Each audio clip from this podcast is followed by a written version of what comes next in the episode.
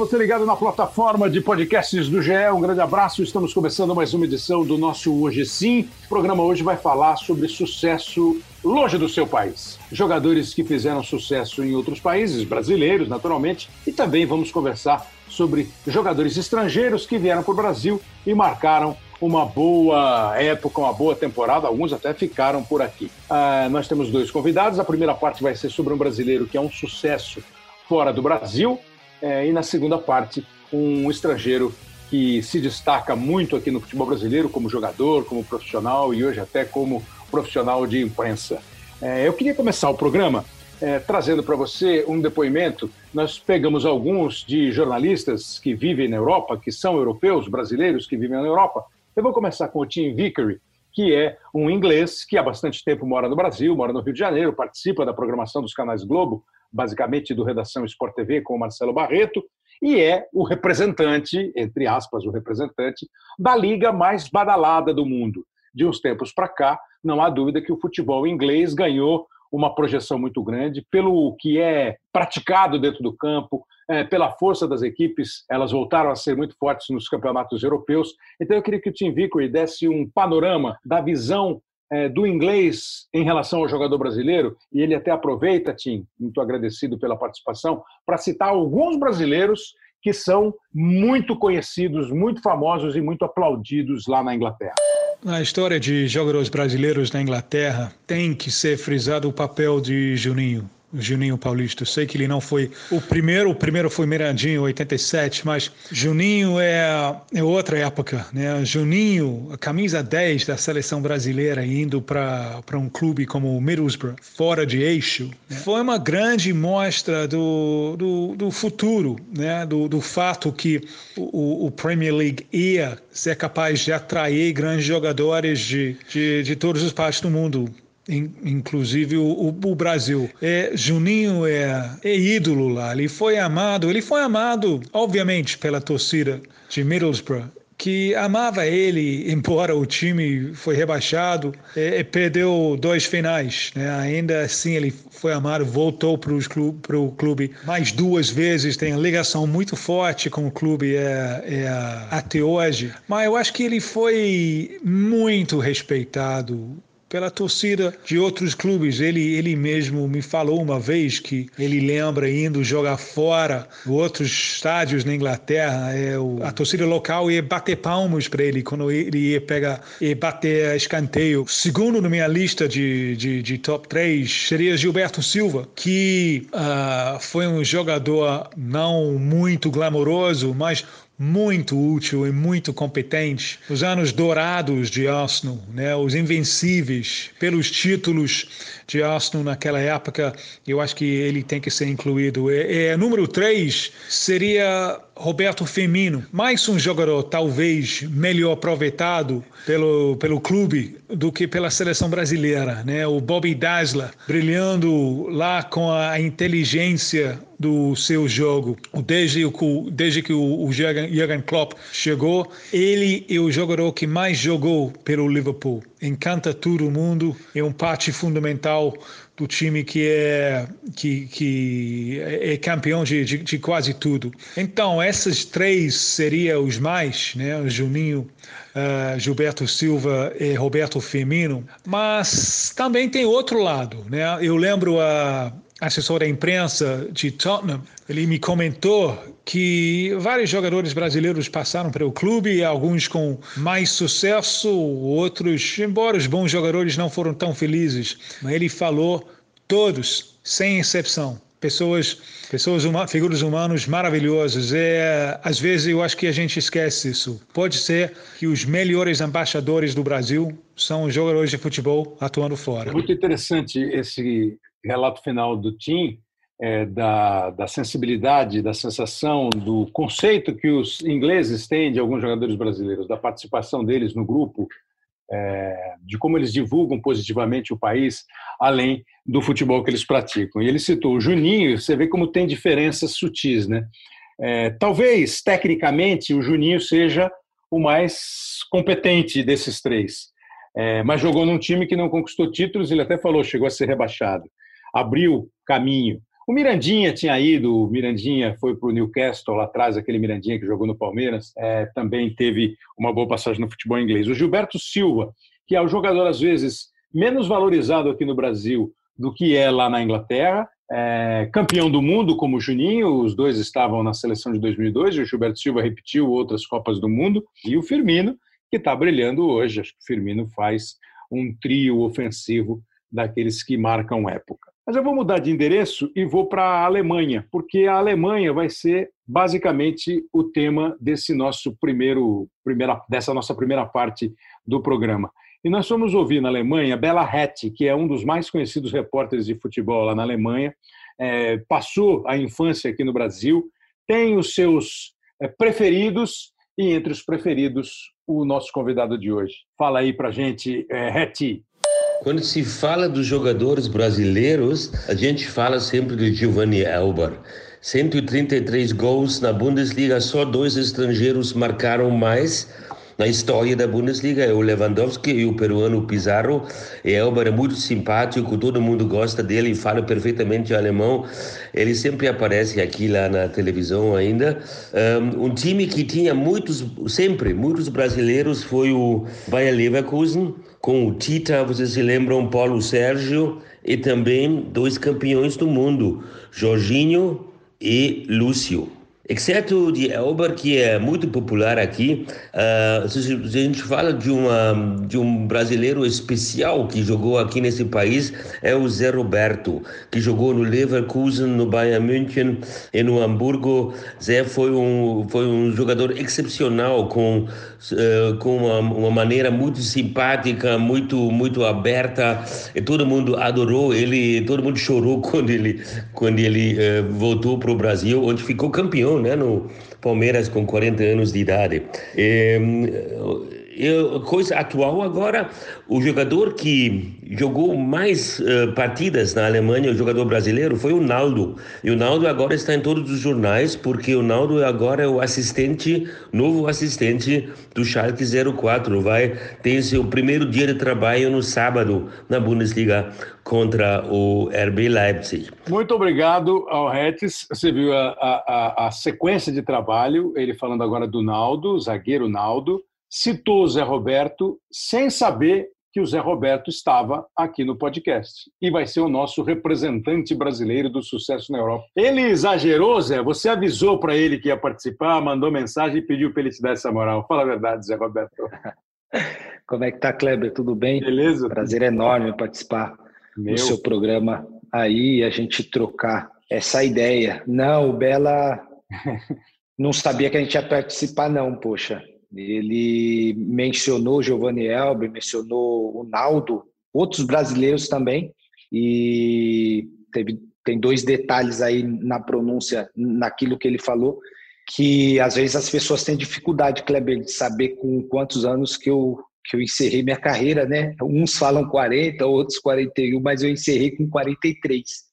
E o Naldo, o Naldo acabou é, me passando em números de jogos, né, brasileiro com mais números de jogos na Bundesliga, porque quando eu, eu bati a marca, né, com 338 jogos jogando no meu último clube, que foi o Hamburgo, eu fui jogar no Catar, né, e o, o, o Naldo me passou depois, porque é, continuou jogando na Alemanha, mas eu sou o segundo brasileiro com mais números de jogos, né, na Alemanha, isso para mim é, é algo muito precioso, né, por ter jogado em três clubes, 12 anos de Alemanha, quatro, seis anos Bayern de Munique, quatro anos Leverkusen e dois anos do Hamburgo, né?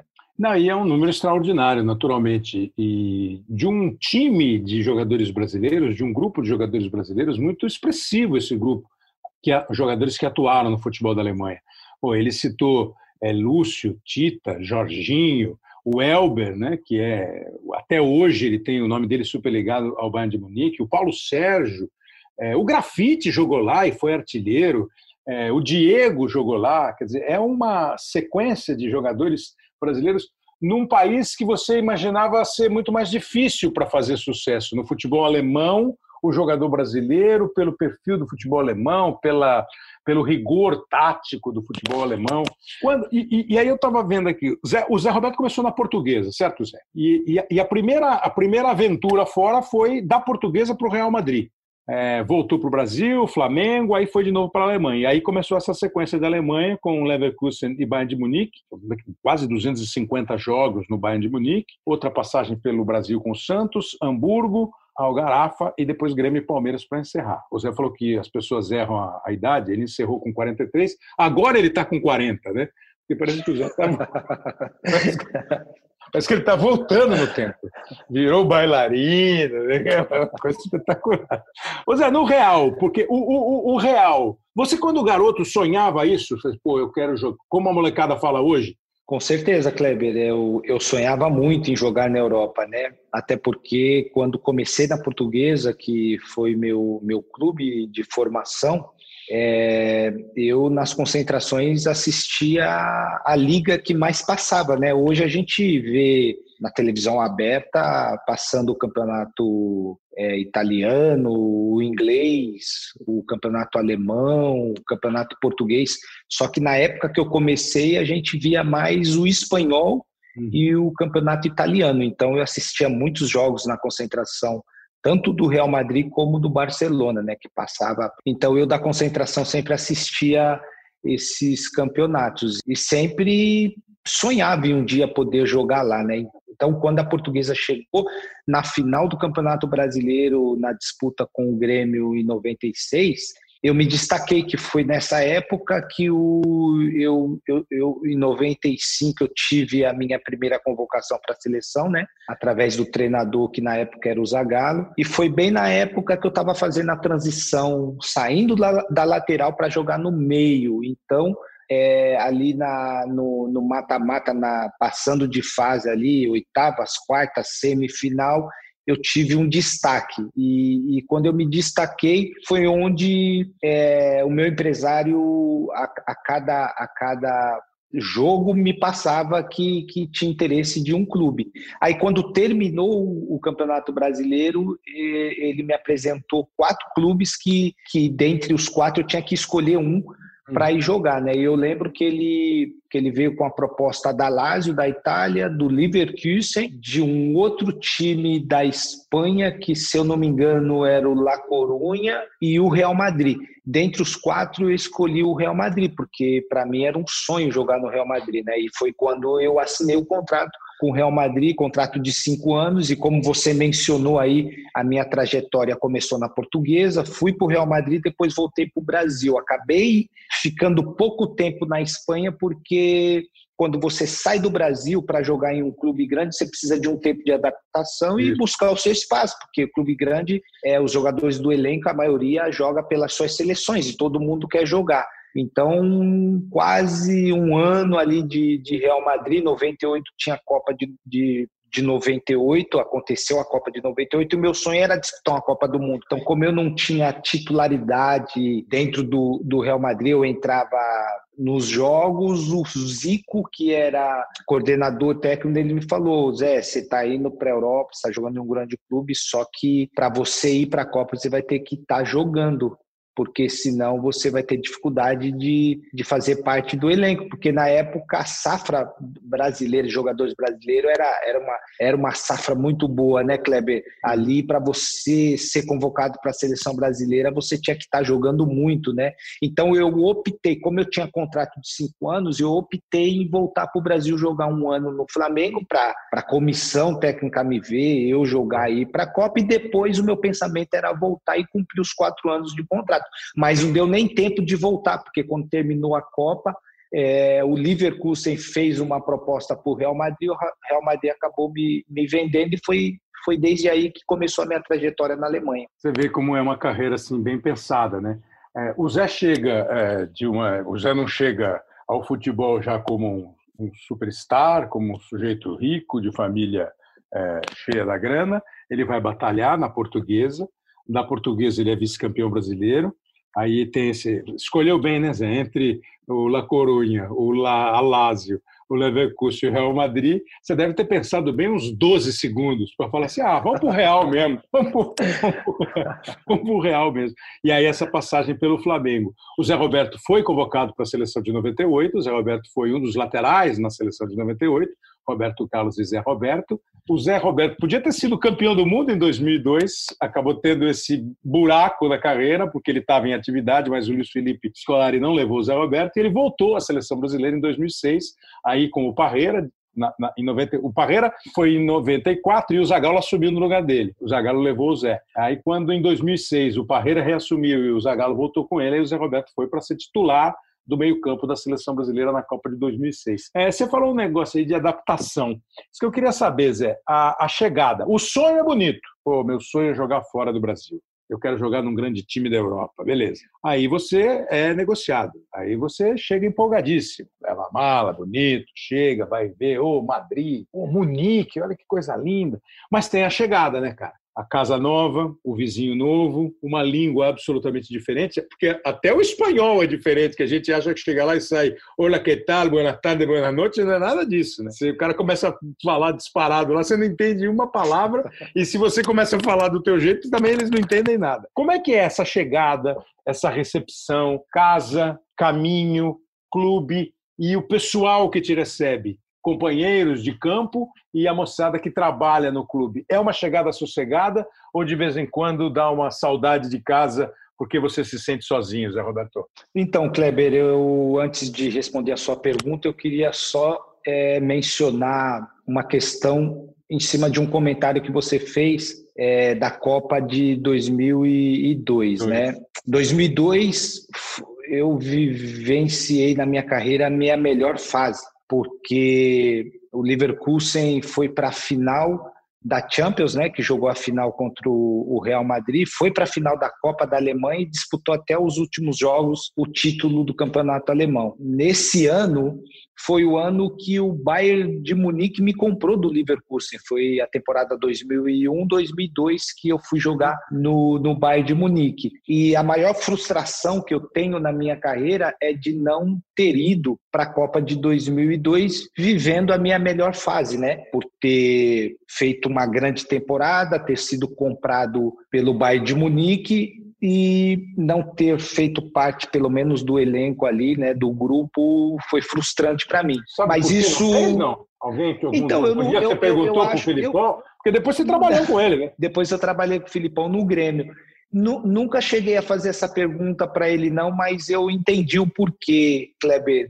Os treinadores, geralmente, cada um tem a sua filosofia de trabalho. O Filipão é, é um treinador que, que tem muito aquela, aquele negócio de família, tem muito aquele negócio de, grupo de confiança, o grupo fechado. Então, como ele estava trabalhando no Brasil antes de assumir a seleção brasileira, ele já tinha um conhecimento mais próximo de alguns jogadores. Ele acabou optando por por esses jogadores que já tinham trabalhado com ele e estavam no Brasil, né? Então eu que estava fora, e o Juan que estava jogando fora, o Serginho que estava, estávamos vivendo grandes fases nos clubes fora, acabamos ficando fora. Só que você precisa entender também e respeitar a, a, a opção do, do, treinador e foi respeitado. Acabou dando mas... certo, né? Isso, verdade. Mas que ficou. o Romário não foi e deu certo. É, isso aí. Mas ficou esse vazio na minha claro. carreira. Então claro eu, eu queria fazer esse comentário para você. Quanto à sua, à sua pergunta, Kleber, é, cara, é, o maior desafio, acho, do, do jogador brasileiro de jogar fora, por mais que seja a Espanha, que tem uma cultura parecida, ou a língua um pouco parecida que que o, com, com o português sempre é um desafio novo, sempre uhum. é, há uma dificuldade, sempre você precisa buscar a adaptação mais rápido possível. Na minha chegada em Madrid, era como se eu estivesse vivenciando um sonho e que eu não, não tinha sido acordado ainda. Porque tá. quando eu chego, eu chego em Madrid e que o, o motorista pega eu e a minha esposa, eu, o meu representante, meu empresário na época, o seu Juan, e nos leva para o hotel. E no outro, e no outro dia fui fazer o, o check-up né, no, no hospital para me apresentar no clube. Quando eu cheguei no, na, na cidade deportiva lá, cara, é, e que eu entrei no, no estacionamento para ir para dentro do vestiário, cara, eu só tinha só tinha nave na, no estacionamento. e quando eu entrei para o vestiário, porque lá desde, desde essa época você tinha que tá, estar no vestiário uma hora antes. Então, quando eu cheguei no vestiário, os jogadores já, já, já estavam chegando e os caras, Kleber, chegando tudo de, de, de, paletó, de gravata, de sapato. E quando eu entrei, eu falei: Nossa, Roberto, o Roberto, o meu, o meu, a minha cabine era do lado da do Roberto. Eu falei: Nossa, Roberto, os caras vêm vem, vem para o treino assim, vestido assim. Ele falou, Ézé, aqui é, aqui é, aqui é assim, aqui é outro nível e, e você já pode ficar esperto que não vai dar para você vir treinar de camisa da um bongo não. Ele olhou para mim, eu com a camisa da um bongo. Aí, aí, ele falou, ele me deu um cartão e falou, ó, pode ir lá pro corte inglês e fazer uma, umas compras lá, porque não vai dar para você vir treinar assim, não. Ele, porque ele era você... muito tirador de sarro, né? Ah, até hoje. Então Mas se você chegar... dessa forma no vestiário. Porque se você chegar, porque assim, esse encanto que você sentiu é natural. É, se você chegar e ficar só no encanto, dança. Definitivamente dança. Dança porque o nível é outro, né, Kleber? A qualidade na vestimenta dos caras é outra. E aí você se troca constrangido, uhum. porque você vê que o nível dos caras é outro. Aí você se troca e vai para o campo. Quando você chega no campo, se você entra no campo, como eu cheguei com a mentalidade de ir para Porque lá eu percebi que lá eles não, não, não são jogadores, eles são atletas. Uhum. E a profissão eles encaram como profissão mesmo. Então eles vão bem vestido para o habitar ali, né, que é o trabalho, e quando eles entram em campo, é, eu percebi que a minha mentalidade no treinamento tinha que mudar muito rápido, porque senão é, eu ia ficar para trás. Então, quando eu entro para o campo e que eu venho do Brasil e que o aquecimento é o rondo, né, que é a uhum. rodinha, e que ali você toca a bola e você faz a contagem 5 contra 2, e no Brasil você faz o bobinho ali, é, no Brasil você sacaneia.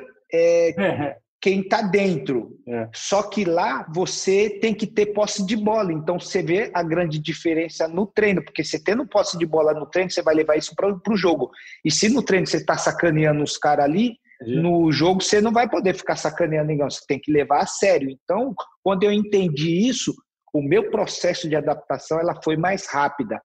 Por quê? Porque se no rondo ali, no bobinho, é sério, você tem que aprimorar o seu passe, você não pode errar o passe, você tem que fazer a contagem, sair dali, você vai para a posse de bola, você vê é, e, a tua cabeça ela tem que, é, de uma forma muito rápida, entender isso.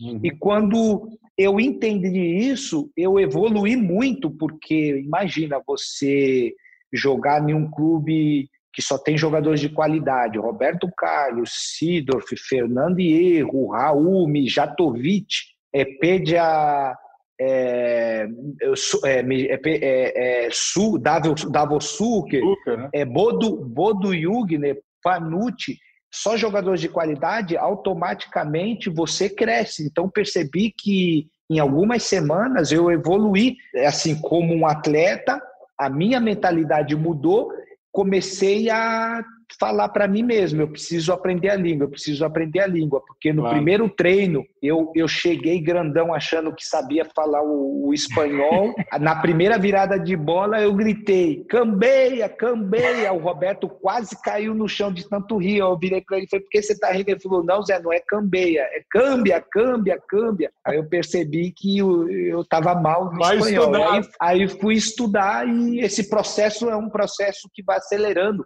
É. A, a, a, aí você começa a entender, a tua mentalidade muda e, e, você acelera o processo de adaptação. Deixa eu te perguntar um negócio. Você falou do Real Madrid e, naturalmente, no Bayern de Munique foi a mesma coisa, é a mesma, o mesmo conceito, a mesma concentração. Qual a diferença da formação do alemão, da formação do espanhol, mas já num período em que vocês, os nomes que o Zé Roberto citou, são, ele citou dois, três espanhóis, os outros todos estrangeiros que já estavam no Real Madrid. Isso aconteceu bastante. É, é, e depois dessa passagem, assim, só seja bem rápido mesmo. Quando você. Olha, que, porque você percebeu o que o Zé Roberto falou? O bobinho aqui, aquela roda de bobinho, você fica querendo meter a bola no meio das canetas do cara que está no meio da para ele ficar uma vez mais. Então você está brincando. E ele está dizendo que lá o cara está treinando o, a posse de bola, o passe. É, o, o cara que está no meio do bobinho, ele provavelmente está exercitando lá uma marcação e deve estar tá na cabeça que eu vou dificultar o passe daquele cara. E os caras estão treinando o passe. É uma outra cabeça. Certo ou errado, não vai. Quando você voltou, você sentiu que tinha mudado aqui também? Ou o bobinho aqui continua sendo o bobinho e o bobinho lá continua sendo sério? Nada, mudou nada. Eu, quando eu voltei, eu, eu percebi o quanto o Brasil estava atrasado, porque eu voltei em 2012, né, para jogar no Grêmio. E já desde essa, nessa época eu, eu, eu percebi que o, o, o, aqui, aqui no Brasil estávamos muito muito atrasado nessa questão de entendimento de que isso treino... reflete no jogo? Reflete no jogo? Reflete. Reflete Kleber reflete. Reflete porque é, o aprendizado que eu tive fora quando eu eu consegui assimilar que eu treinando bem eu vou eu vou eu vou eu vou jogar bem isso me ajudou na minha alta performance dentro das partidas então, uhum. se eu treino relaxado, eu automaticamente eu vou entrar para o jogo relaxado. Então, isso me ajudou muito, me ajudou muito nesse processo. É por isso, Kleber, que quando eu volto para o Brasil, 2012, com 38 anos, cara, e com 40 depois, para jogar na lateral, eu vejo que esse é. preparo lá fora, esse entendimento é. de não ser somente um jogador, mas sim um profissional, entendi que o meu corpo sempre foi é. o, meu, o meu instrumento de trabalho, que lá, muitos anos atrás, eu passei a cuidar dele e quando eu voltei para o Brasil, já com a idade avançada, eu percebi que eu não estava atrás dos meninos mais é. novos. Para ficar um pouquinho agora na Alemanha, né? Leverkusen, é, depois de uma passagem pelo Hamburgo, mas o grande momento, apesar dessa ótima campanha aí que o Zé falou do Leverkusen, o grande momento é no Bayern de Munique, até pela grandeza do Bayern de Munique, pelo tamanho, pela, pela expressividade do Bayern de Munique na Europa. O Bayern de Munique está no top da Europa, né? O Leverkusen vive alguns momentos é, entre os principais da Europa. É, e aí parece um país mais diferente ainda. Mas eu tenho a impressão que você já chega depois da Copa de 98, tem a Copa de 96, tem a experiência no Real, tem a experiência no Leverkusen. Quando você chega no Bayern de Munique, talvez você não tenha ficado tão encantado com o ambiente que você encontrou. É, pode ser por aí também o motivo do sucesso e o olhar. O Zé Roberto que chega no Real Madrid é um garotão que está chegando lá e os caras vão saber qual é. O Zé Roberto que chega do Bayern de Munique já é um Zé Roberto conhecido. Isso faz diferença? Isso facilita a vida ou aumenta ainda mais a responsabilidade e a cobrança? Ah, Zé Roberto, essa camiseta aí não. Mas no Bayern de Munique não pode a camiseta, não pode o passe errado, não pode nada, porque você é o Zé Roberto que os caras estão esperando muito e mais um pouco. Eu acho que as duas coisas, Kleber, aumenta sim a responsabilidade, mas quando você chega com uma certa bagagem num clube da expressão que tem o Bayern de Munique, você chega já sendo respeitado, né? Então, o destaque que eu tive durante quatro anos jogando pelo, pelo Leverkusen indo para a final da Champions, você chega num clube com a expressão que tem o Bayern de Munique, já com, com, com certo respeito, né? Falando, poxa, eu, eu vim aqui, o clube é, é gigantesco, jogadores de muita qualidade, mas eu vim para buscar o meu espaço para jogar. Então, quando eu chego no, no Bayern de Munique, eu chego já adaptado praticamente, porque quatro anos, né? antes jogando no Leverkusen, então já falando alemão, já entendendo o alemão, isso facilita muito com as, as experiências das, da, das temporadas passadas, jogando pelo Leverkusen, ajuda muito na minha adaptação indo jogar no Bayern de Munique. Então você só tira uma camisa e coloca outra, só que a outra que você coloca, é. ela é pesada porque é um clube que, que tem uma grande história tanto na Europa como na Alemanha, né? Então, o Bayern de Munique, na minha carreira, é, foi um clube que trouxe é, algumas coisas que eu ainda não tinha conquistado em Leverkusen, que foi o prestígio de ter sido campeão.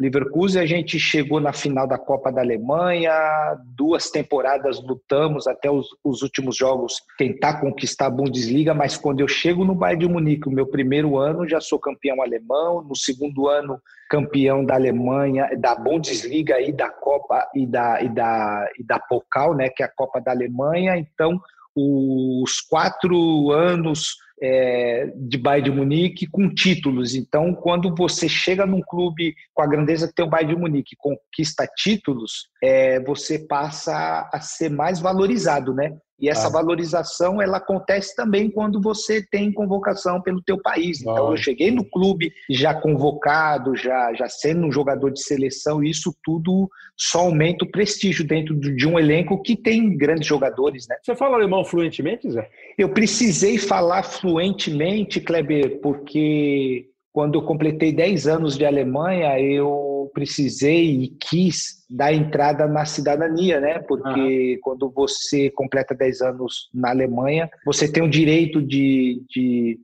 de dar entrada, é, entrar na cidadania para adquirir o passaporte alemão.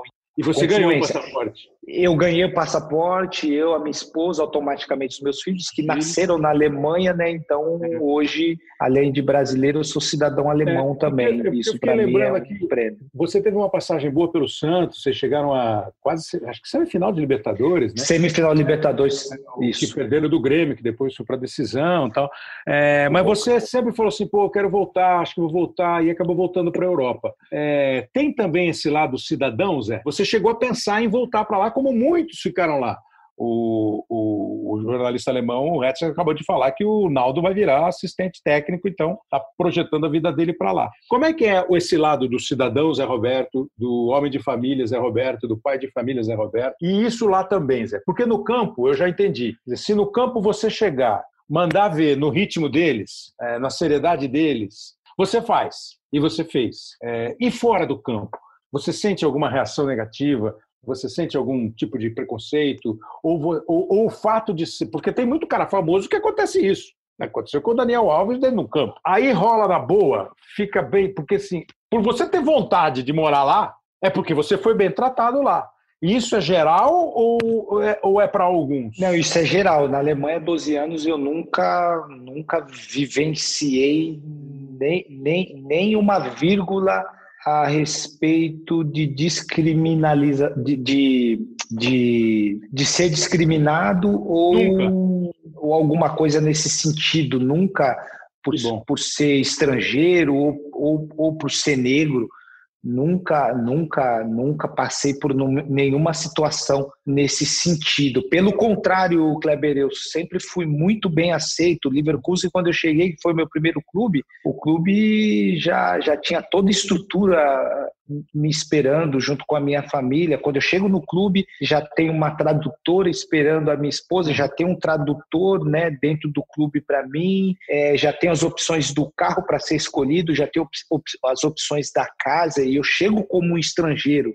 É. É, e eu acho que esse longo tempo que, vivi, que vivenciei na Alemanha, que foi onde eu praticamente construí a minha família, porque meus filhos nasceram lá. O meu retorno, quando eu vim jogar no, pelo, no Santos, que eu saio, termino um contrato de quatro anos em, em Munique e que eu disputo a Copa de 2006 e que eu fico livre no mercado e acerto o empréstimo com o Santos, eu voltei nesse ano de 2006, Kleber, para ficar direto aqui no, no Brasil, porque eu já estava um tempo fora, acho que oito anos, e quando eu volto com 32 anos, eu volto com pensamento de de ficar porque é, eu saí mas, muito novo, né? Mas eu lembro um pouco de você ter dito assim, pô, eu não me sinto seguro, minha família não se sente segura, e aí você acabou indo embora. Foi por aí mesmo? No, não, no, no, isso foi, foi alguma coisa que ventilou na imprensa, isso. alguém e alguém criou é, é, é, essa, essa coisa de que essa coisa de que eu não me senti bem no Brasil e quis voltar.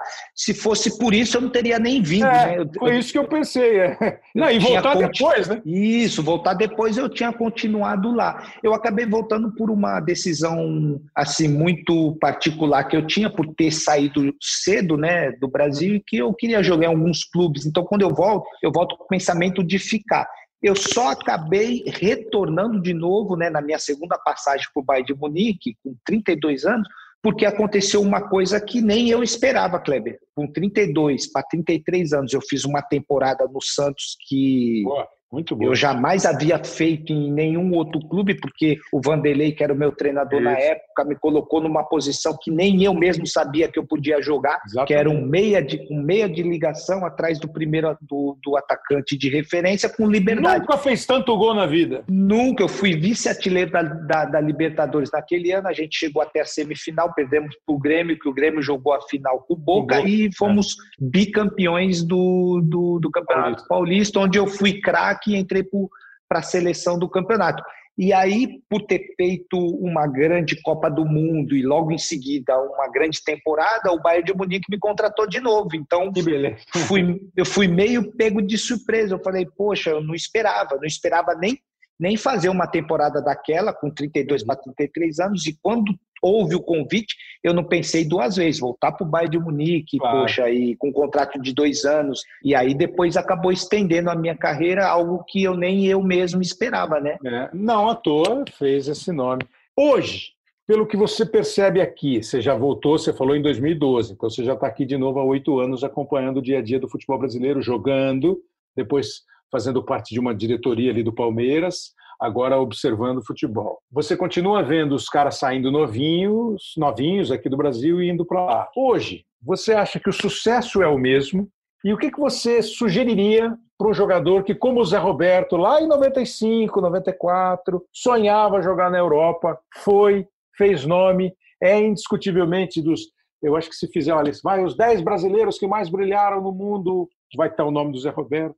O que, que você diria hoje para essa molecada? como é que eles vão ser recebidos, o que, que eles precisam fazer, o que, que eles não podem fazer, e se nós temos ainda esse espaço, se nós continuamos a ter esse prestígio no mercado. Temos, um monte de gente vai. É, hoje se discute muito se o cara vai para ser é, a estrela do time ou vai para ser mais um do time. Como é que você avalia hoje, Zé, com toda essa história, com toda essa. Você falou 97, 2007, 2017, 23 anos da sua saída né? O que hoje você diria para os nossos futebolistas, dos mais novinhos aos mais experientes, que eventualmente tenham chance para ir jogar no futebol europeu? Ah, Kleber, eu acho que um conselho simples que eu daria para esses atletas da atualidade, até porque o futebol mudou muito, né? Da tua época, quando você começou como jornalista, uhum. da minha época, quando joguei, peguei praticamente três gerações, né? 90, 2000 e a atual, parei de jogar, vai fazer três anos. Um conselho básico, talvez, que eu daria para esses jogadores jovens, que a maioria, Kleber, sai é, de uma periferia, né? É, sai do meio de uma família que, às vezes, ele é o, é o super-herói que está surgindo ali para uhum para poder dar sobrevivência para os demais, né? Infelizmente, a maioria é assim. Eu acho que eu diria para eles viver a carreira deles intensamente, Kleber, porque passa muito rápida, cara. passa muito rápida. A minha, eu vivi ela intensamente e, e ela prolongou. Foi longa. É. Foi longa, 23 e você Você está dizendo que passa rápido, né? Você dizendo Comecei... que passa rápido. Comecei com 18 para 19 e finalizei ela com 43. E para mim, a minha carreira voou. Imagina para quem não vai chegar até os 43, porque vai ser difícil alguém chegar até os 43. Vai começar com 18, 19 vai, e vai terminar a carreira ali com 32, 35 máximo. Então, a minha, o meu conselho é viver a, a carreira deles intensamente. É, procurar... Seriamente também, né, Zé? É, então, seriamente, Kleber, por quê? Porque hoje tem muitos jogadores que, em vez de concentrar na carreira 100%, uhum. eles estão envolvidos em coisas que, com certeza, tiram o foco. Uhum. É, e muitos desses jogadores talentosos e que poderiam, é, de repente, depois de faz quanto tempo que a gente não tem um brasileiro sendo o número um do mundo, mais de 10 anos? O último foi quem? O Kaká? 2007, tem, o Kaká, né? nessa, dentre dessa época para cá, é, é, talvez, não sei, um, dois nomes desses jogadores talvez poderia não ser o número um, porque difícil, ia ser é, muito claro. difícil, porque em 10 anos vem Cristiano Ronaldo é. e Messi aí brigando, mas pelo menos está entre. É, foi só o Neymar uma 3. vez, o Neymar uma o vez 3, candidato, né? É. Candidato, né? O Neymar seria um desses nomes, mas não sei se para ele ter sido, ele não tinha que mudar muitas coisas, e o Neymar hoje é uma referência para muitos desses jogadores jovens, né? Isso. Que estão começando e que sonha ter uma carreira vitoriosa na Europa, que sonha, de repente, chegar nesse alto nível. E para chegar, Kleber, hoje em dia, se você não olhar a tua carreira com seriedade, é, foco, disciplina e viver ela intensamente, você esses jovens talentosos vão ser só mais um no meio da multidão, que começa, que vai até o meio, mas que não chega até o fim. E hoje o futebol é diferente da nossa época, da minha época, porque antigamente você podia jogar com talento, hoje não. Hoje, se você não tiver disciplina, se não tiver foco e se você não tiver essa questão de cuidar do teu corpo, que é seu instrumento de trabalho, porque o futebol hoje é muito físico, você fica no meio do caminho. Então, eu acho que viver a carreira intensamente, ter o foco e a disciplina, eu acho que são três coisas fundamentais para que esses jovens e que têm o sonho de ter uma carreira vitoriosa possa colocar em prática e ir em busca do, dos objetivos e dos sonhos. Falou Zé Roberto do alto da sua carreira vitoriosa, de sucesso e do talento como jogador de futebol, muito baseada nesses pontos aí viver intensamente, com alegria e com foco. E vou além, Kleber, e vou além, que eu sei que você já está finalizando. Eu fui um cara que tive uma carreira vitoriosa, aceitei alguns desafios dentro da minha carreira, porque com 40 anos, aceitar o desafio de jogar no Palmeiras, talvez eu não precisava, porque eu já tinha uma carreira consolidada, já tinha alcançado os meus objetivos, mas eu aceitei o desafio com 40 anos e para um clube que na época estava sendo contestado, 2014. Precisava ganhar, quase, né? Precisava ganhar. E quando eu chego a um questionamento, né, de uma parte da imprensa, uma parte da torcida, alguns falando, poxa, é, o Palmeiras está de sacanagem. Alguns torcedores até comentou dizendo, Palmeiras quase caiu para a Série B 2015, traz o Zé Roberto 40 anos, o que será? O que, que ele vai poder acrescentar mais houve esse questionamento. Então, quando você chega num clube para um novo desafio, na idade que eu cheguei, se você não chega com bagagem, você não tem nada para dar. E quem chega com bagagem sempre tem alguma coisa na bagagem. Na minha bagagem tinha experiência, tinha disposição. Teve uma coisa muito importante que quando eu finalizo ela, eu deixo para os meus companheiros, que foi o legado. E quando termina esse legado, o mais prazeroso e bonito na minha carreira e na minha vida, Kleber, é que quando eu me aposento, eu não fico sentado no sofazinho de casa comendo pipoca e vendo jogos, não. Eu vou em busca de novos desafios. Quais são esses novos desafios? Foi ter aceitado o convite do clube para ser assessor técnico, foi ter é, hoje, hoje não, tô, não, estou mais, até porque eu tinha alguns outros projetos que tinha que colocar para caminhar, porque só estar dentro do clube é, tava, eu estava precisando de um pouco mais de tempo, mas foi uma experiência importante para mim e eu continuei dando continuidade à minha vida, à minha carreira. Então, é, o importante na vida é você se descobrir, você se reinventar, é você dar continuidade e não parar no meio do caminho, porque esse legado que está sobre a minha vida, sobre a tua vida, sobre é, aquilo que você pode levar para a vida das outras pessoas, isso é, motiva, isso traz, traz coisas positivas para a vida das pessoas. E hoje o que eu procuro passar é isso, é você viver intensamente, porque a vida ela é uma só. E hoje eu estou nesse desafio que você mesmo mencionou, né, do dança dos famosos. Hoje eu estou me superando, nunca dancei na minha vida, mas entrei porque eu quero me superar, quero fazer uma coisa nova. Ano que vem tem um tem um tem um projetão novo aí, talvez eu vou eu vou para os palcos, vou para o fisiculturismo, talvez eu vou vou para bike aí disputar alguns torneios lá fora, então a vida não para, Clebão. Muito bom. Essa fala do Zé Roberto é não, não precisa acrescentar mais nada para encerrar essa primeira parte do podcast, a conversa com o Zé, um sucesso brasileiro no futebol internacional. Super obrigado pelo tempo, Zé Roberto. Agora vai ensaiar lá um passo doble, um rock and roll para arrebentar no domingão. Obrigado, Zé. Bom, foi um prazer, viu? Sucesso para você aí. Um forte abraço. Bom, e para emendar ainda essa vida brasileira fora, que o Zé Roberto é um grande personagem e deu mensagens muito interessantes, deixa eu fazer um giro aqui. Ó. O Rafael de Ângelo é companheiro nosso, que trabalha no esporte aqui dos canais Globo há muito tempo e está já há umas temporadas vivendo em Paris. E agora, recentemente, o Paris Saint-Germain divulgou uma lista das estrelas internacionais do Paris Saint-Germain. Conta pra gente aqui no Hoje Sim, Rafael. Um abraço. Tudo bem, Kleber? Um abraço para você, para todo mundo que acompanha a gente aqui no podcast. Obrigado pelo convite.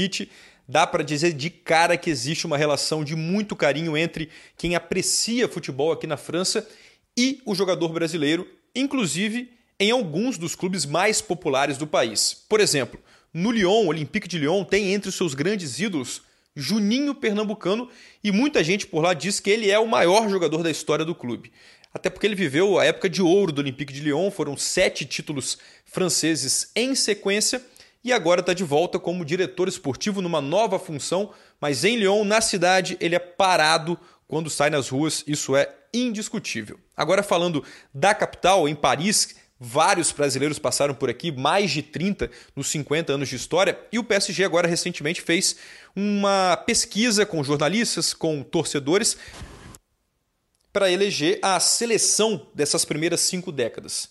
Cinco brasileiros estão entre os 11 jogadores: Ricardo Gomes, Marquinhos, Thiago Silva, Ronaldinho Gaúcho e Raí. Esse sim, um ídolo indiscutível do torcedor parisiense, talvez um dos maiores também da história do clube, certamente o maior entre os estrangeiros, entre os que não são franceses sem contar o Neymar, que não está nessa seleção, até porque a gente sabe da relação que existe de amor e ódio entre o brasileiro e o torcedor parisiense, mas com certeza isso é indiscutível. Todo mundo admira o talento do Neymar. Foi o último brasileiro a ser contratado pelo PSG, a contratação mais recente que veio do Brasil, e ninguém por aqui discute que ele foi e é um dos jogadores mais talentosos da história a passar pelo futebol francês.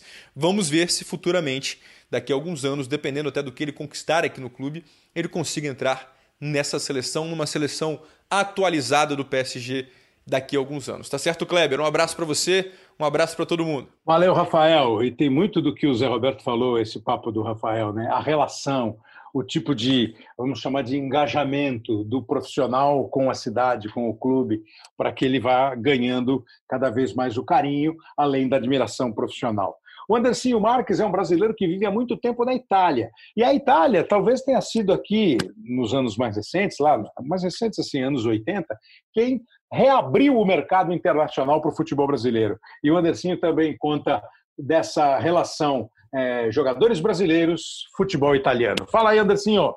E aí, meu amigo Kleber, tudo bem com vocês? É um grande prazer participar do teu podcast. E vamos falar então dos maiores goleadores brasileiros na história da Série A do Campeonato Italiano. Para quem não sabe, em primeiro lugar temos o Luiz Vinícius, com 154 gols. Ele jogou no Napoli, no Bolonha, no Vicenza e também na Inter de Milão, para quem não lembra. Em segundo lugar temos o Sérgio Clerit, quem lembra dele? Foram 102 gols naquele velho Lete que jogava muito bem. Depois ele passou para o Bolonha, foi para Atalanta. No Verona também ele fez muito bem, na Fiorentina.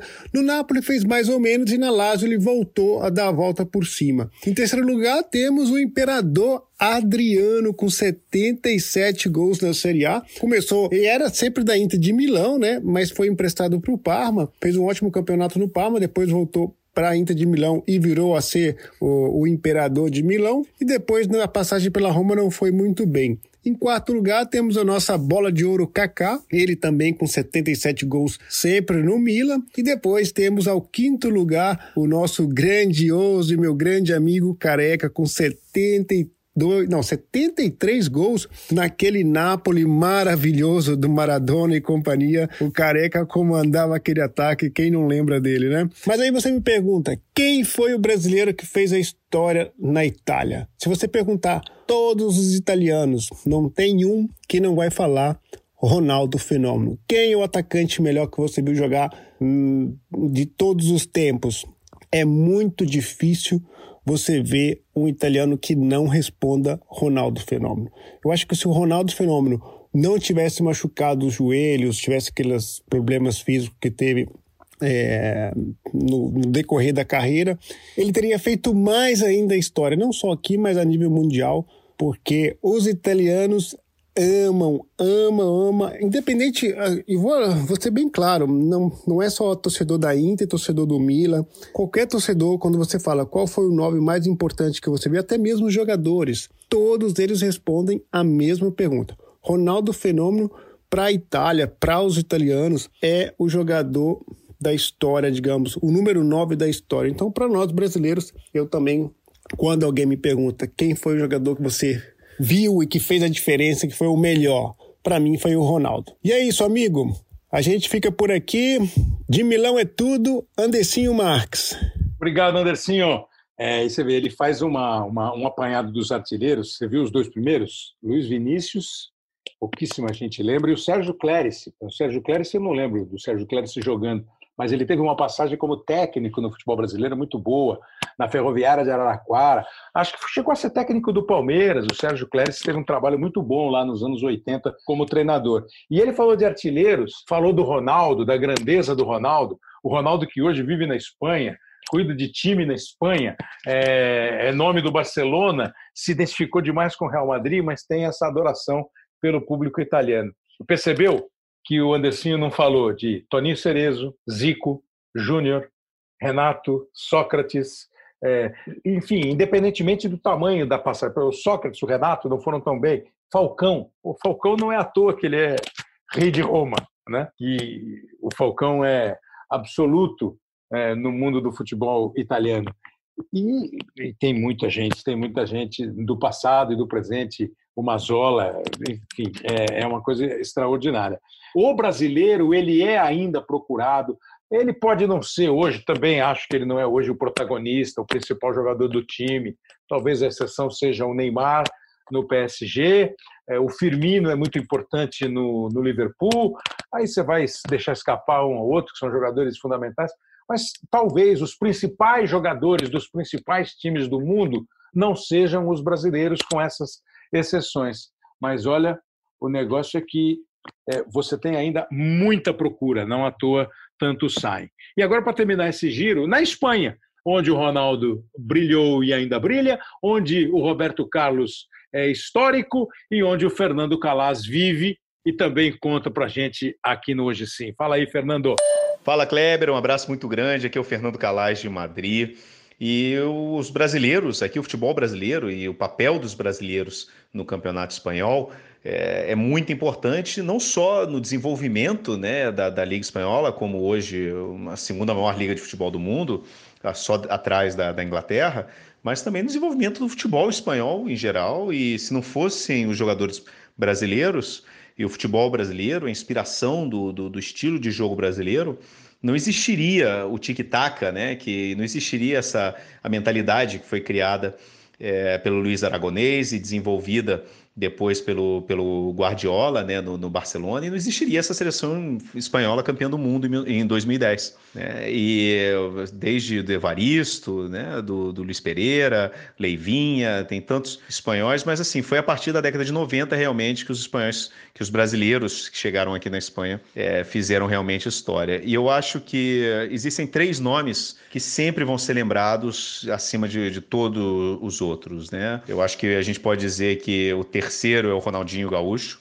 É incrível, né? O, aquela temporada que ele fez, 2005, 2006, né? foi uma coisa impressionante. É, o período dele aqui no, no Barcelona, apesar de ter sido, é, não ter sido muito longo, né? Foi incrível, foi espetacular. Eu, sinceramente, eu, eu, eu, em uma temporada eu nunca vi pessoalmente nenhum jogador como o Ronaldinho naquele ano. Né? Foi meu primeiro ano aqui na Espanha e, e, realmente foi uma coisa impressionante. Eu nunca vi nada parecido. Eu estava naquele jogo no, no, Santiago Bernabéu quando ele saiu aplaudido e foi uma coisa realmente impressionante. Depois eu acho que é o Ronaldo, o Ronaldo Fenômeno, pela passagem que ele teve primeiro no, no Barcelona, que foi uma coisa de outro planeta. Eu acho que é, o, aquele Ronaldo que a gente viu no Barcelona foi uma coisa incrível. Depois no, no Real Madrid também, né? E ele é, ele é um ídolo realmente da, das duas torcidas. E eu acho que realmente o brasileiro com, com mais importante da história do futebol espanhol, eu acho que é o Roberto Carlos. Ele é admirado demais aqui na Espanha. Talvez seja uma surpresa para muita gente no Brasil pensar nisso, né? Mas é, mas o Roberto Carlos, no, na visão do, do público espanhol, ele é uma unanimidade. Ele é muito admirado, é um dos maiores jogadores da história do futebol da, do, do, futebol do Real Madrid, né? E é realmente o, o, Roberto Carlos, eu acho que ele é, pode surpreender muita gente aí no Brasil, né? Porque eu não estou falando de Romário, não estou falando de Rivaldo, é, ou tantos outros jogadores que passaram por aqui, mas eu acho pelo legado que o Roberto Carlos deixou aqui na Espanha e a forma espetacular que ele tinha de jogar, aqueles golaços, né? Um momento incrível da seleção brasileira, no momento também, e, e ele ter desenvolvido praticamente toda a carreira dele no Real Madrid. Eu acho que ele vai ele é sempre lembrado como realmente o maior brasileiro que jogou aqui na Liga Espanhola.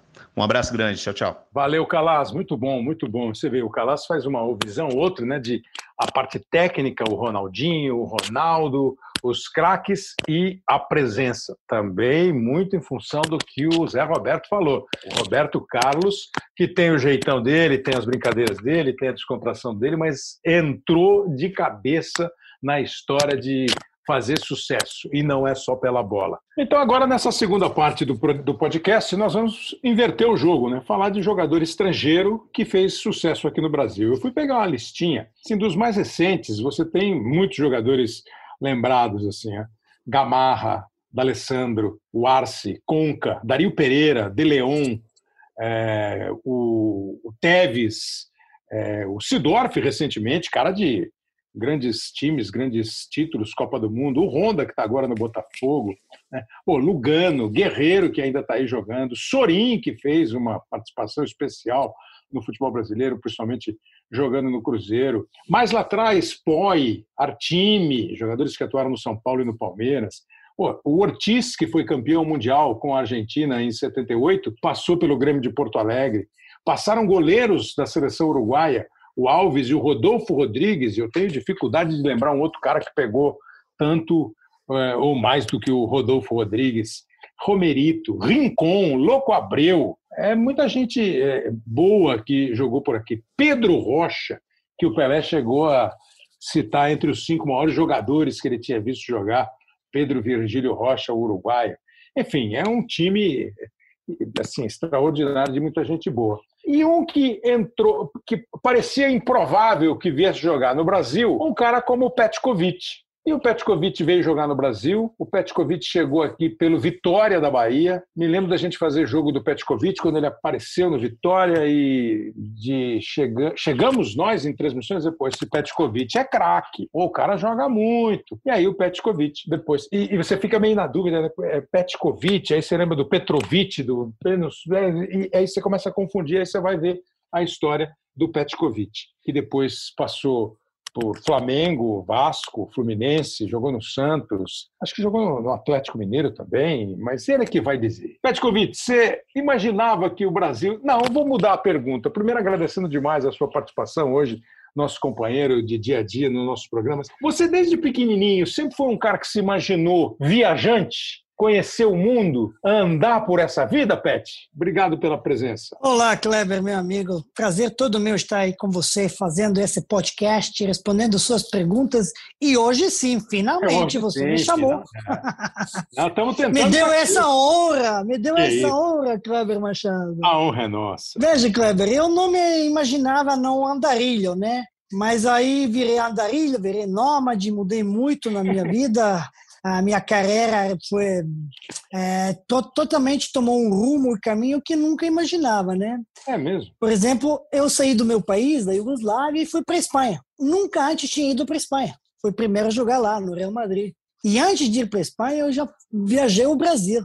Em 94 com a, com a seleção iugoslava, quando a gente jogou contra o Brasil, perdemos em Porto Alegre por 2 a 0, estava lá, não entrei no jogo, estava no banco, não entrei no jogo, mas esse é o papo que foi muito injustiçado depois que eu não tinha entrado no jogo. E depois da Argentina a gente jogou contra o Brasil, dois jogos, depois daquele embargo que implementaram, né, que Sim. puniram a Iugoslávia por causa da separação da antiga Iugoslávia, das, digamos, de conflitos internos que tivemos, toda aquela politicagem, bobagem que sonho pensa no lado econômico, no lado do poder, de vaidade, e não no povo, né? Que o povo tem nada a ver com isso. Mas é, realmente não me imaginei viajando tanto, mudando tantos clubes, times, países, continentes, mas acho que tudo isso é uma aprendizagem muito grande, tem uma, uma bagagem muito pesada e muito rica de várias culturas e então,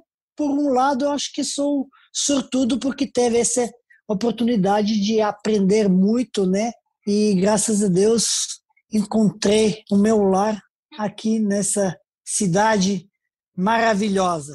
É isso que eu vou falar com você, porque ainda faltou o Goiás aqui no Brasil.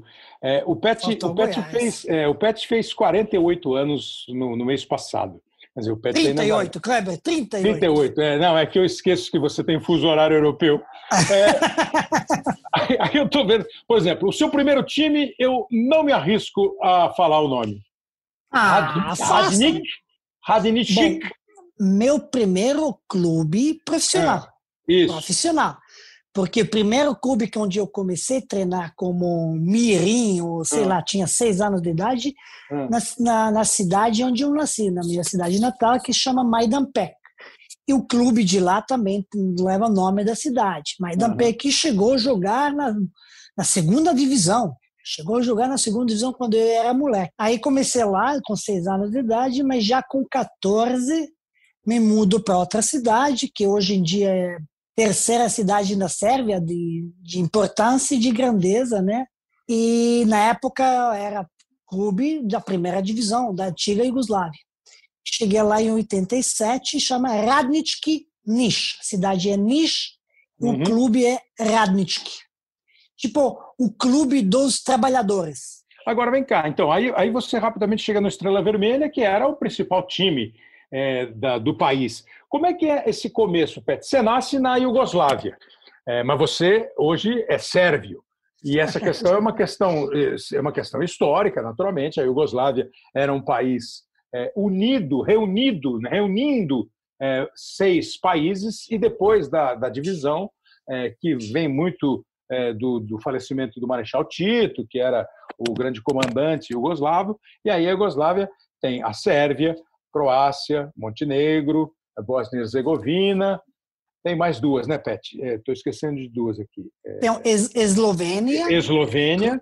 Croácia, Eslovênia, Montenegro, Croácia, Montenegro, Bósnia e Herzegovina, Bósnia e Herzegovina, Sérvia, Sérvia e a Macedônia. E a Macedônia. São as seis nações que nasceram, seis, renasceram. Seis, né? Não, sem nações, não, nações não, seis mas países. seis repúblicas, seis, seis estados, repúblicas, seis repúblicas. É, se é, chamava seis repúblicas que faziam parte da, do país da Iugoslávia, que era a República Federativa Socialista Iugoslava. Né? Naquele tempo lá, vocês tinham uma, uma, uma rivalidade, uma divisão, é porque hoje, por exemplo, no futebol, né, a Bósnia já foi para a Copa, Montenegro é, de vez em quando se destaca, a Eslovênia aparece, mas assim, a Sérvia e a Croácia é, se transformaram nos países. Eu lembro muito quando eu era mais moleque, a gente ouvia falar, pô, a Iugoslávia são os, os jugoslavos são os brasileiros da Europa, pelo jeito de jogar.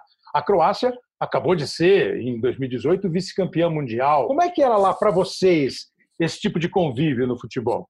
Olha, na época em quando ainda estava Iugoslávia, né, antes de problema da separação que começa em 91, não tinha essa dificuldade, não tinha essa noção. Talvez porque eu era talvez jovem, né? Uhum. Pode ser que o mais velho diz, mas sempre teve uma diferença, sempre se notava uma coisa. Não, pode ser, né? É verdade, por exemplo, eu lembro porque eu sempre como garoto, né, criança, ia com meus pais e meu irmão no, passar verão na cidade, linda cidade na Croácia, que chama Dubrovnik. Aí, é um litoral tinha... maravilhoso, né? Maravilhoso. É um maravilhoso, né?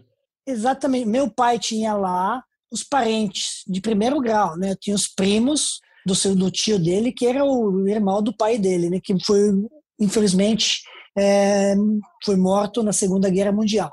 Então a gente passava lá um feriado de verão, um mês ou mais tempo, como pequeno. Mas eu era pequeno demais, né? Não, não entendia. Mas está dizendo que já na época lá, meu irmão, que é cinco anos mais velho que eu, já estava dizendo que não podia se cantar as canções sérvias naquela cidade, tinha uma rixa. Mas eu achava bobagem, né? Época de, de gurizada, sabe? De aquele bullying, sabe? Porque você veio do interior, no, no litoral, para passar. Então, você achava um pouco assim essa rivalidade. E eu jogava bola. Quando jogava bola, não tinha nada disso. Bola, bola universal, né? Não tem nação, né? Não tem, não tem, não tem não cidadania, tem. né? não tem cidadania, não tem cor de pele, não tem nada, né? E jogando bola assim, pô, tinha amigos pra caramba, mas eu, claro, amigos que eu não saía à noite não ia na cidade, já não era teenager como meu irmão para ir lá, uhum. paquerar, sei lá. Era cinco anos de diferença considerável naquela época, claro. principalmente nessa época da idade da infância. Mas assim, depois, quando, quando começou essa briga política, essa divisão, separação e tudo, eu jogava na seleção Yugoslava. Tinha amigos, meu melhor amigo era e parceiro de quarto era o croata, o Alen Peternets. Então, uhum. Hum, de, difícil você entender de repente, não, mas esses são inimigos. Inimigos o quê? Inimigos para quê? Porque querem Por quê, né? Por que por, inimigo, por, né? por quê? Então falamos o mesmo idioma, crescemos junto, dividimos toda coisa boa e ruim junto, defendendo cores da paz e de repente uns políticos do telefone vermelho estão dizendo que agora somos inimigos e morar quem nasceu no, no, no, no, em São Paulo é inimigo com quem, quem nasceu que é carioca. Pô, para disso, né? Mas infelizmente já é passado, aconteceu, muita gente inocente morreu, mas é, você... infelizmente a humanidade não consegue viver sem guerra e não aprende é a viver em paz. Impressionante. Né? impressionante. Mas hoje, hoje, o Petkovic hoje, é, um jovem senhor Petkovic vivendo no Brasil, tem qual visão? Porque você falou da Segunda Guerra, né, de um parente seu que morreu na Segunda Guerra. E depois, na época da separação, a Sérvia acabou sendo alvo de contestações, ataques, conflitos, guerras, julgamentos de qual, qual é hoje a sua visão? Você continua com essa mesma visão? Os croatas, os eslovenos, eles são eles têm para você aquela mesma o, o, mesmo sentimento que você tinha quando você era pequeno e jogava bola com eles? Continua igual na tua cabeça? O Kleber, talvez porque, sei lá, pode ser minha essência, educação familiar do berço, ou aprendizagem na vida que me mostrou e me levou no tantos cantos do mundo, né? Para conviver com várias etnias, com várias nacionalidades diferentes, me misturar e, e ver que somos todos humanos, eu não tenho absolutamente nenhum, uh, digamos, diferencial e não me importa de onde você é. Me importa o, o que, que é você. Amizade não tem passaporte. Não tem, não tem carimbo. Eu não vejo a pessoa se tem um. Que, que, que, que, que cor da pele tem, eu não vejo isso. Não, pode ser que eu sou cego para as cores, como se chama aquele daltonista, né? Ou, é, não, que não, não. Essa é a visão não, boa. que, que não reconhece, não estou vendo isso. Não estou vendo isso, estou vendo re, re, realmente o que você transpira o que você, a energia que sai de você, o que, o que você faz e fala e do que, que você moldado realmente. Mas essa coisa de onde você é totalmente não importa. A gente tem que respeitar nossas raízes, nossas origens. Mas Muito a gente bom. não escolhe de onde a gente vai nascer. Muito bom. Não escolhe. Então, escolhe onde vai morar. E isso, por que, que eu não posso ter uma segunda casa num outro lugar onde não nasci. Vou respeitar sempre minha, vai ser meu lar, vai ser a minha terra. E vou voltar um dia e vou talvez querer mor morrer lá, ou sei uhum. lá. Mas respeito tenho meus pais, meus irmãos, meus familiares, meus amigos. Mas por que, que um outro lugar onde eu posso escolher para morar não pode se tornar o meu segundo lugar? Então, eu sou assim, não sei porque sou, sempre fui assim. Ou aprendi experiência de vida que me ensinou isso, não sei. Não, e acho que isso faz muito bem para a formação pessoal, para esse tipo de visão que você tem. Aí você pega na bola aqui, ó, o Pet jogou, como eu falei, no Estrela, aí o Pet passou pelo Real, pelo Sevilha, pelo Racing Santander, o Pet teve a primeira passagem pelo Brasil no Vitória, Venezia da Itália, Flamengo, Vasco, teve da China, jogando no Xangai, Vasco de novo, Al Ittihad, aí eu já falei, né, Fluminense, Goiás, Santos, Atlético e Flamengo, quando ele encerrou a carreira. Como treinador, é, dirigente, o Pet passa pelo Atlético Paranaense, passa pelo Criciúma, Sampaio Correia, Vitória. Ou seja, é um cara de viagem. Você fica ouvindo na Copa do Mundo, acho que foi a primeira vez na Copa do Mundo da Rússia que eu tive mais tempo perto do Petkovic. Aí de vez em quando você encostava, o Pet estava no telefone. Aí ele estava falando em espanhol, depois ele passava a falar italiano, depois ele começava a falar em sérvio, depois ele conversava com alguém em russo. É, é, é, e, você vê, quando eu ouço você, a gente brinca com o Pet, quando você fala assim, eu gosto do Rio pra caramba, Pô, não, é, é, não é mole, não é mole um estrangeiro falar pra caramba, você entendeu? Essa facilidade também você adquiriu assim, foi por necessidade ou é natural? Vem assim, o, o, o, se adaptar ao lugar, na bola e na vida. Porque até para jogar bola, cada lugar tem o seu, o seu particular, não tem? Sim, sempre tem, mas eu, eu sei lá, acho que nós Agora acho que posso generalizar, né? Os sérvios são um povo bem semelhante com o povo brasileiro ou com o povo latino, digamos, em geral. E a gente nos, nós nos adaptamos, entendemos de que nós saímos de um país pequeno, fomos para um, um país onde nos acolheu e acho que é mais natural mais lógico a gente se adaptar ao local onde a gente está hum. morando. A cultura, aprender logo, as gírias, as malandragens, o dia a dia.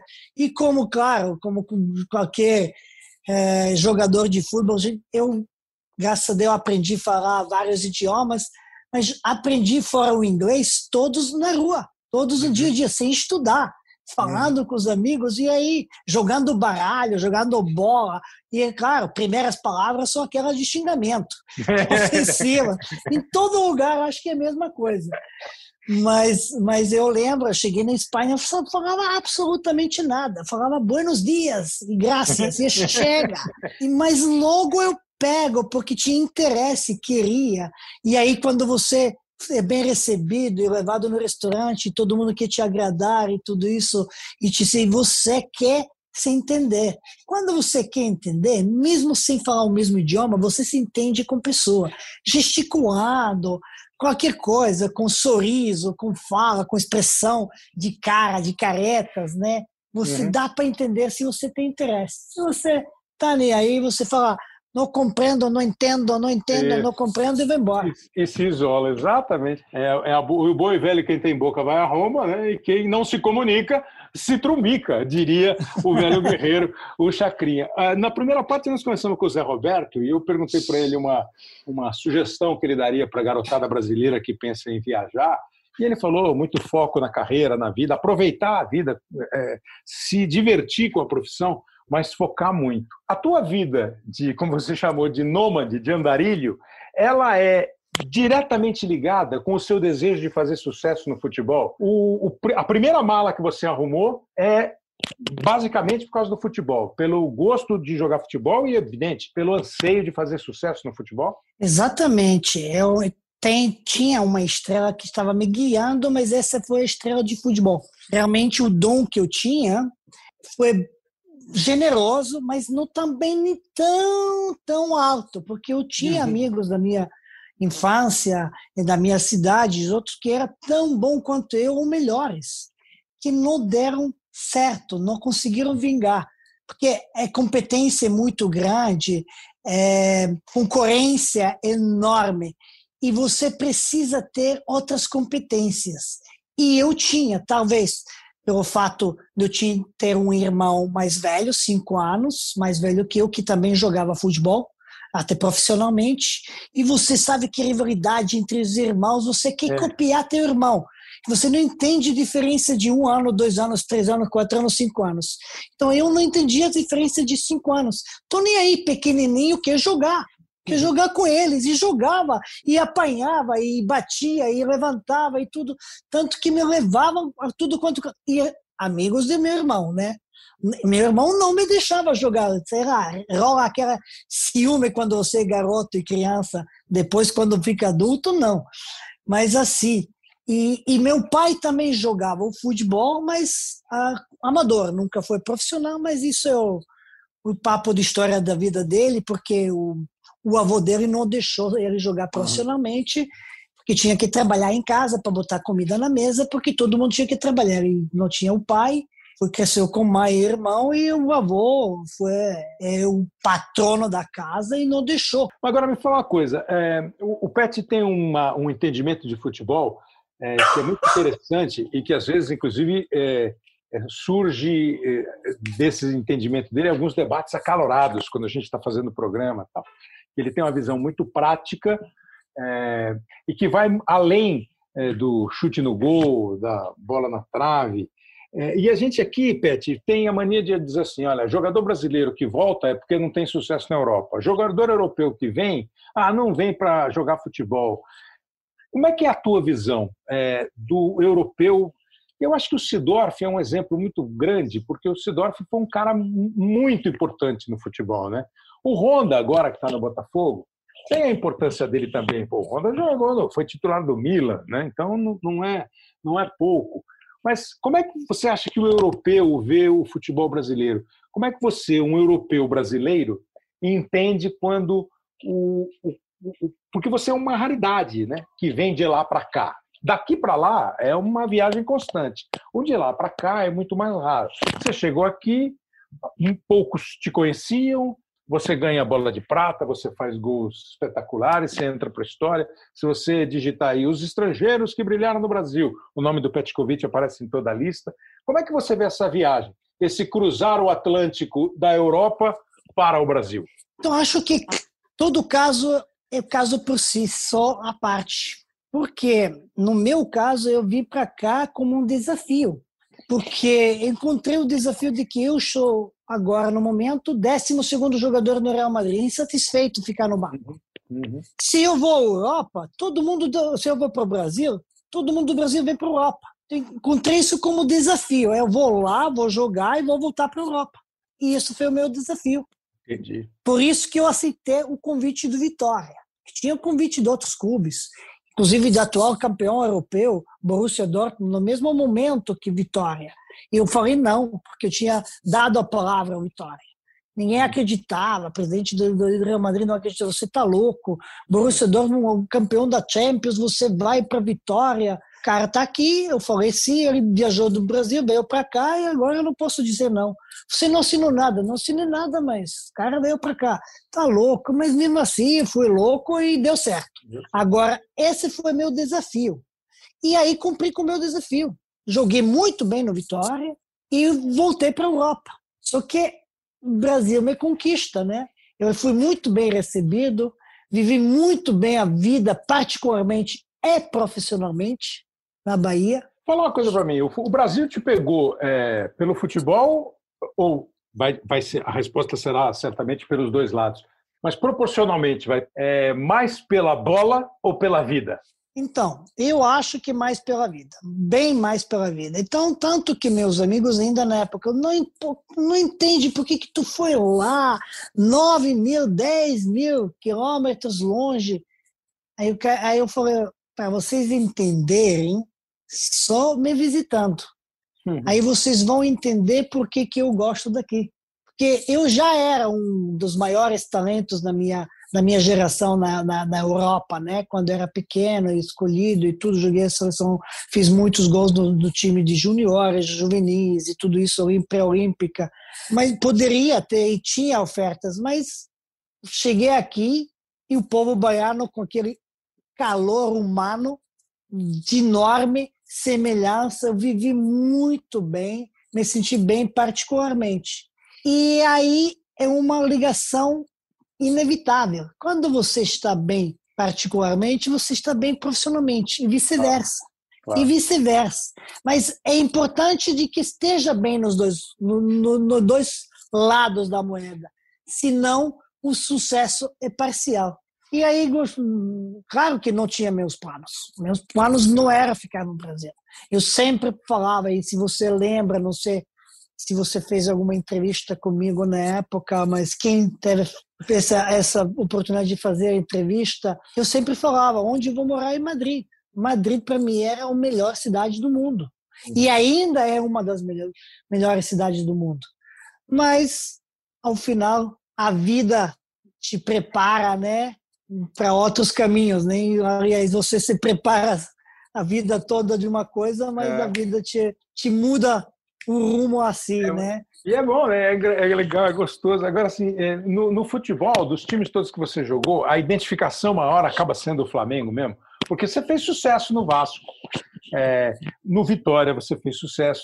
Eu acho que, assim, em termos de sucesso, Vasco, Flamengo e Vitória, acho que foram os três times onde você jogou mais futebol, onde você melhor se apresentou. Mas a identificação acabou ficando mais com o Flamengo, até por conta do gol de falta, da final contra o Vasco e tal. Virou o pet do Flamengo, você acha? Não, e, e, tempo, né? Duas passagens, também teve duas passagens no Vasco, mas bem menores no Flamengo, total quase cinco anos. Uhum o tempo de duração e as logicamente os maiores com maiores conquistas. No Vitória eu fui escolhido, né, o atleta do século uh, do clube, da história de 100 anos e agora Legal. 110 quando fui na, na voto popular, jornalístico e tudo isso. Ah, e realmente realmente eh, tinha concorrência muito grande porque deixei um impacto em um ano e meio muito grande. Eu fiz 58 gols em 88 jogos. Uhum. E eu não sou o centroavante, não sou atacante, né? É. Mas, mas aqui, aqui joguei muito bem no Fluminense também. Só que futebol brasileiro é aquela coisa. Né? não tem paciência para nada, mas nada. paciência não tem aquele que não tem experiência. E o experiência é aquele que não tem conhecimento, aquele que não tem sabedoria. Quem é mais paciente, aquele que é mais sábio. Isso já você, é, na todas as frases, nos livros de apoio, de estímulo, de motivação, você já vê, escuta isso, né? Mas Aqui não, aqui a gente tem, ah, infelizmente, a dificuldade de administrar os clubes são enormes. É. Na época, quando eu cheguei, as condições eram meio precárias, né? infraestrutura muito menor ó, do que está agora. Melhorou o futebol brasileiro nos últimos 20 anos. Eu sou testemunha disso. Está uhum. melhorando acho que muito devagar, poderia melhorar muito mais rápido, poderia virar a página de um dia para o outro e, e fazer do, do futebol realmente ser profissional, porque é profissional simplesmente porque pago, mas claro. conduta, profissionalismo, responsabilidade e é tudo aquilo que acompanha já é questionável muito e para um cara que é como eu sou, que sou muito profissional, sempre foi muito profissional, por isso dei certo quase em todos os clubes que eu passei, teve sucesso, virei ídolo dos três clubes do Rio de Janeiro, não é fácil. Você é. jogar no três grandes e ser idolatrado, isso não é fácil. Isso você precisa realmente ter a dedicação à, à, à tua segunda casa, porque eu tratei o clube sempre como minha segunda casa. E como eu na minha casa não gostava e não deixava os problemas crescerem, aumentarem ou aparecerem, eu não gostava nem na minha segunda casa. Uhum. Só que na minha casa eu sou dono da casa e minha, e minha é última, sim senhora. Mas no clube mas, se briga. Mas no clube, no clube não tinha isso. No clube, no clube tinha muitos, né, digamos, donos Claro. conselheiros, é. políticos, é. correntes mas... políticas, vice-presidentes, presidentes. É. Tinha os caras que tinham nenhum cargo lá, mas, mas tinha mandava, influência né? nas mandava. É isso então, para você falando. entender isso é complicado. E é. eu tratava do mesmo jeito o porteiro europeu do clube como o presidente e o, sei lá, diretor, o conselheiro, né? Mas isso tá falando é fundamental. É, é, fundamental esse negócio do, do é, é, vai muito assim, vai muito ao encontro do que o Zé falou. Essa história de como você se comporta. É, e aí independe. Você falou da paciência, é verdade. Às vezes um cara que é vice-campeão, vice-artilheiro, é, e ele não é valorizado como deveria ser. Mas quando a comunidade que ele está servindo, vai no caso do futebol, né, percebe que ele está fazendo aquilo com entrega, com vontade, mesmo os resultados menos bons são consideráveis, são considerados, não são. O cara vira isso que você falou. É, e, e, a gente vê você trabalhando. Quando é que você vai imaginar que um comentarista, nascido na Sérvia, com um sotaque carregado, consegue ganhar espaço numa televisão para falar de esporte. Charmoso, vira, vira um charme. vira um charme, entendeu? É, é, como é que foi o jogo? Não foi horroroso, entendeu? Assim. Agora, me fala uma coisa assim: é, você sugeriria hoje um amigo teu, um companheiro teu, um garoto europeu, de tantos países que você passou, falar assim: estou pensando em jogar no Brasil. Você diria, faz a mala e vem?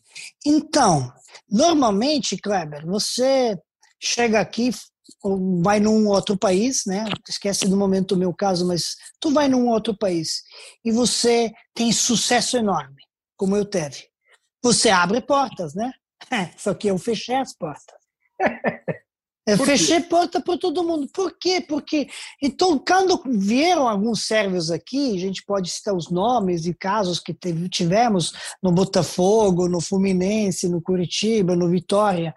É. Os que, caras que vieram da Sérvia foram contratados e todo mundo queria um novo pet. Ah, entendi. entendi. Só que os caras como são os cartolas que não entendem nada, apresentam isso para a torcida, as promessas falsas que vai fazer isso, fazer aquilo, faz nada, porque esses jogadores são bons, mas eles não vieram do Real Madrid. Eu vim do Real Madrid, não vim da Sérvia. Entendi. Tem uma enorme diferença não tiveram nem perto de sucesso quanto eu tinha nas seleções de base, no Estrela Vermelha, em tudo, o melhor do país, melhor talento Europa e tudo isso. Chegou no Real Madrid, não deu certo, o Real Madrid quebrei a perna e circunstâncias, se tivesse dado certo lá, não ia vir para cá. E aí você não é a mesma coisa. E você está trazendo, estou trazendo o Sérvio, vai ser o melhor, vai fazer não sei o quê. Peraí, o Sérvio onde? Jogou onde? É, cria uma mesma coisa quando... que não, não dá, né? Exatamente. E é. mesma coisa lá da Sérvia agora, para o brasileiro que era o brasileiro, que, que brasileiro não pode pagar nada e não entende que agora no Brasil o mercado aumentou muito, cresceu muito, já se ganha um bom dinheiro aqui, já são bem pagos os jogadores mesmo que são prata de casa, os garotos que começam a subir no primeiro time, já se tem potencial e o talento, ele já precisa ser protegido e já fez um contrato bom e já existe um mercado. Você quer um jogador brasileiro agora pagando três peras e quatro maçãs não dá e que seja o melhor. Aí vou lá por traz um jogador aqui, me recomenda um jogador brasileiro aqui, vou pagar aqui para ele um mil euros. Peraí, vai pagar cinco mil reais? O cara vai sair do Brasil para ganhar cinco mil reais da Sérvia e que seja aí bom e que você quer ele para jogar na, na primeira ou na segunda divisão. Peraí, onde eu acho esse cara? Eu não faço milagre. Porque eu, se eu procuro esse cara, vou pra, pra, procurar na várzea só, que pode ser um talentoso virtuoso, né? um que faz as gingas pra caramba, né? Mas não dá. Então, não, caras não entendem. Não entendem. E, e, e, essas coisas é difícil. Você trazer um cara aqui do campeonato carioca modo 2, tem jogadores bons. Tem, tem potenciais. Mas quando você traz ele, está dizendo onde? Ah, okay, mas ele não joga. Joga no modo 2 do carioca. Ah, mas ele não presta. E aí lá também não vão tomar cara em sério, não vai dar o chance. É mesmo como quando chega aqui. Se não chega com nome, ele é engolido em dois jogos. Se no primeiro jogo não faz gol, não joga bem, ah, essa contratação não vai dar certo, tem jogadores melhores aqui. É a mesma coisa. É complicado um pouco. Pet, pô, quero agradecer demais a sua presença aqui. Esse papo, você é realmente um, um, um jogador que veio de fora e faz sucesso é muito mais comum e natural que nós tenhamos aqui a presença de jogadores sul-americanos, né, que vêm e acabam fazendo sucesso. E aí tem muitos mesmo, como eu citei, né? Tem do Paraguai, da Argentina, do Uruguai, Uruguai, Argentina e Paraguai, especialmente ofereceram muitos jogadores. Pô, aí veio começou a vir da Colômbia, Rincon, Asprilla, Aristizábal. É, a Europa parecia uma coisa mais distante. É uma coisa mais distante para o nosso futebol. Por isso que eu achei assim de aplaudir o Botafogo com o, com o Sidorf, com o Honda agora, e quando você chegou foi uma surpresa. É, nesses seus estudos e conversas, eu sei que você é um cara curioso, fica afim de, de ouvir história. Você chegou a fazer pesquisa de estrangeiros que você é, tem aqui no Brasil como caras assim que tem, você chegou no nível deles? Você, você teve essa curiosidade? Pô, Figueroa, falei de, de, de Figueroa no Chile e tal. Você, você chegou a ver assim os estrangeiros aqui do Brasil que, ou se eu jogar que nesse cara aqui eu vou fazer sucesso? Ou você foi conhecer isso depois? Não, até meu ídolo eu não tinha noção do tamanho que ele era. Até meu ídolo, que era Zico, né? Eu tinha dois hum. ídolos como como criança, o Zico e Michel Platini. É então, quando cheguei no Flamengo, eu não imaginava o tamanho da grandeza do Zico no Flamengo, Kleber. É mesmo. E aí eu falei, não, eu chego lá para o novo Zico. Digo, claro, cheio de confiança, autoconfiança, eu vou lá. Quando, meu Deus, eu cheguei aqui, quando eu vi o que, que o Zico representa para a nação rubro-negra, meu Deus, Kleber, aí, pô, primeira vez eu que sempre sou, sabe, aquele cabeça dura, tenho vaidade, tô com autoconfiança enorme, isso é bom, né, positivo, mas Sim. cheio de, sabe, de, de, de, de, confiança mesmo, eu sou bom, hum, confio em mim mesmo porque eu trabalho, eu me dedico e tenho, tenho qualidades, né? Mas, meu Deus, eu falei, meu Deus, e onde eu me meti? Agora é só uma, uma missão para cumprir. Só no desonrar essa camisa. Só isso. E isso era meu objetivo depois quando eu vi qual tamanho do ídolo que eu tinha no, na infância, porque não tinha noção. A gente só tinha do figurinhas que a gente recolhia, só da Copa do Mundo e só da seleção brasileira. Você vê, via isso, mas aí você chega aqui no quintinho aí do, do, do, do galinho e você vê o tamanho do, do galinho que ele tem, aí você fica assustado. Ah, Mas pelo bom. menos consegui essa missão também, cumprir, não manchei a camisa, honrei e ainda virei um amigo do Zico, do meu ídolo. E aí fui idolatrado da, da uma nação rubro-negra e, e dos outros também. Então eu tenho, estou dizendo, eu sou muito feliz, eu tenho uma estrela que estava me guiando e tenho duas maracanã, Maracanãs no meu coração. E aí joguei e fui protagonista dos duas. A essa não tem ninguém. Nos Maracanã aqui tem vários melhores que eu, mas naquela lá e aquela aqui juntando, eu sou melhor. muito bom, muito bom mesmo. E pode crer, você está no coração da torcida do Flamengo, do Vasco, do Fluminense, dos times onde você jogou, e assim, e é um, um cara. Vitória. Admirado. Não, é admirado pelo, pelo futebol brasileiro. É, é, é, muito legal, muito bom. E foi muito bacana conversar com você. Eu tinha certeza que ia ser uma conversa bem interessante, que você ia contar muito do Petkovic pessoa, do Petkovic jogador, e essa visão que você tem bem ampla da conversa é muito boa. Obrigado, hein, Pet? Nada, tamo junto, Kleber. Hoje sim! Acho que tivemos uma boa visão do sucesso de um brasileiro na Europa e do sucesso de um europeu aqui no Brasil. Uma visão bem interessante de vida, né? um conceito bem bacana de como se comportar nas palavras do Zé Roberto, do Petkovic, além da participação dos nossos companheiros que trouxeram também um pouco de informação de outras ligas. Agora, queria agradecer o pessoal. Você sabe que agora, hoje sim, é, a partir da criatividade de Léo Bianchi, o editor e produtor, tem um, tem um Twitter, arroba hoje sim. E você pode espalhar para o seu pessoal, para fazer. O Léo falou que quer chegar não sei quantos seguidores aí, ele que entende dessa coisa, mas eu prometo de vez em quando ir lá. Faz tempo eu fui lá, só mandei um recado, mas eu preciso ir lá, me inscrever lá para escrever também. É, o Guilherme Barros está dando toque que, olha, essa mensagem é muito legal. O Guilherme falou que o filho dele está querendo fazer jornalismo e que o podcast é uma boa inspiração para ele. Falou do último, do, do, que a gente fez sobre os 70 anos da televisão, lembrou do Luiz Alfredo, que foi também um grande narrador e que também via VT sem saber o resultado do jogo. O Rodrigo Laureano também fala do, do programa dos 70 anos da televisão, com o Silvio, com o Galvão. É, o Gustavo Martins elogia também, gostou do que o Samuel Rosa do Skank participou. É, o Gustê fala das narrações, da emoção das narrações. O Sobre NBB dá um toque aqui no programa que a gente fez com o Roger, dizendo que o Roger é sensacional. Danilo Trevisan também mandou um, toque. Rafael Carbonari é, sugerindo um programa sobre Olimpíada, também é um bom assunto, sim.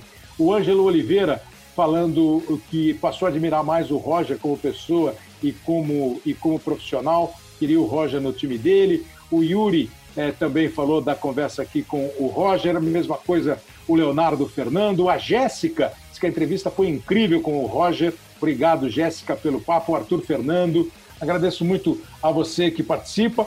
Ó, todas as plataformas estão à sua disposição para que você participe, tenha a interatividade tanto no arroba, é, é, no arroba GE Underline hoje sim, que é a conta oficial do podcast no Twitter, como também na hashtag hoje sim que você pode participar. O Leonardo Ben, que é o editor e produtor do programa, o Rafael Barros e o André Amaral são os coordenadores, e você ouve Apple Podcasts, Google Podcasts, Pocket Casts no Spotify e, claro, aqui no ge.globo podcast, a nossa plataforma de podcast recheada de atração para você. Obrigado pela atenção, fique ligado, semana que vem tem mais um episódio do Hoje Sim. Grande abraço.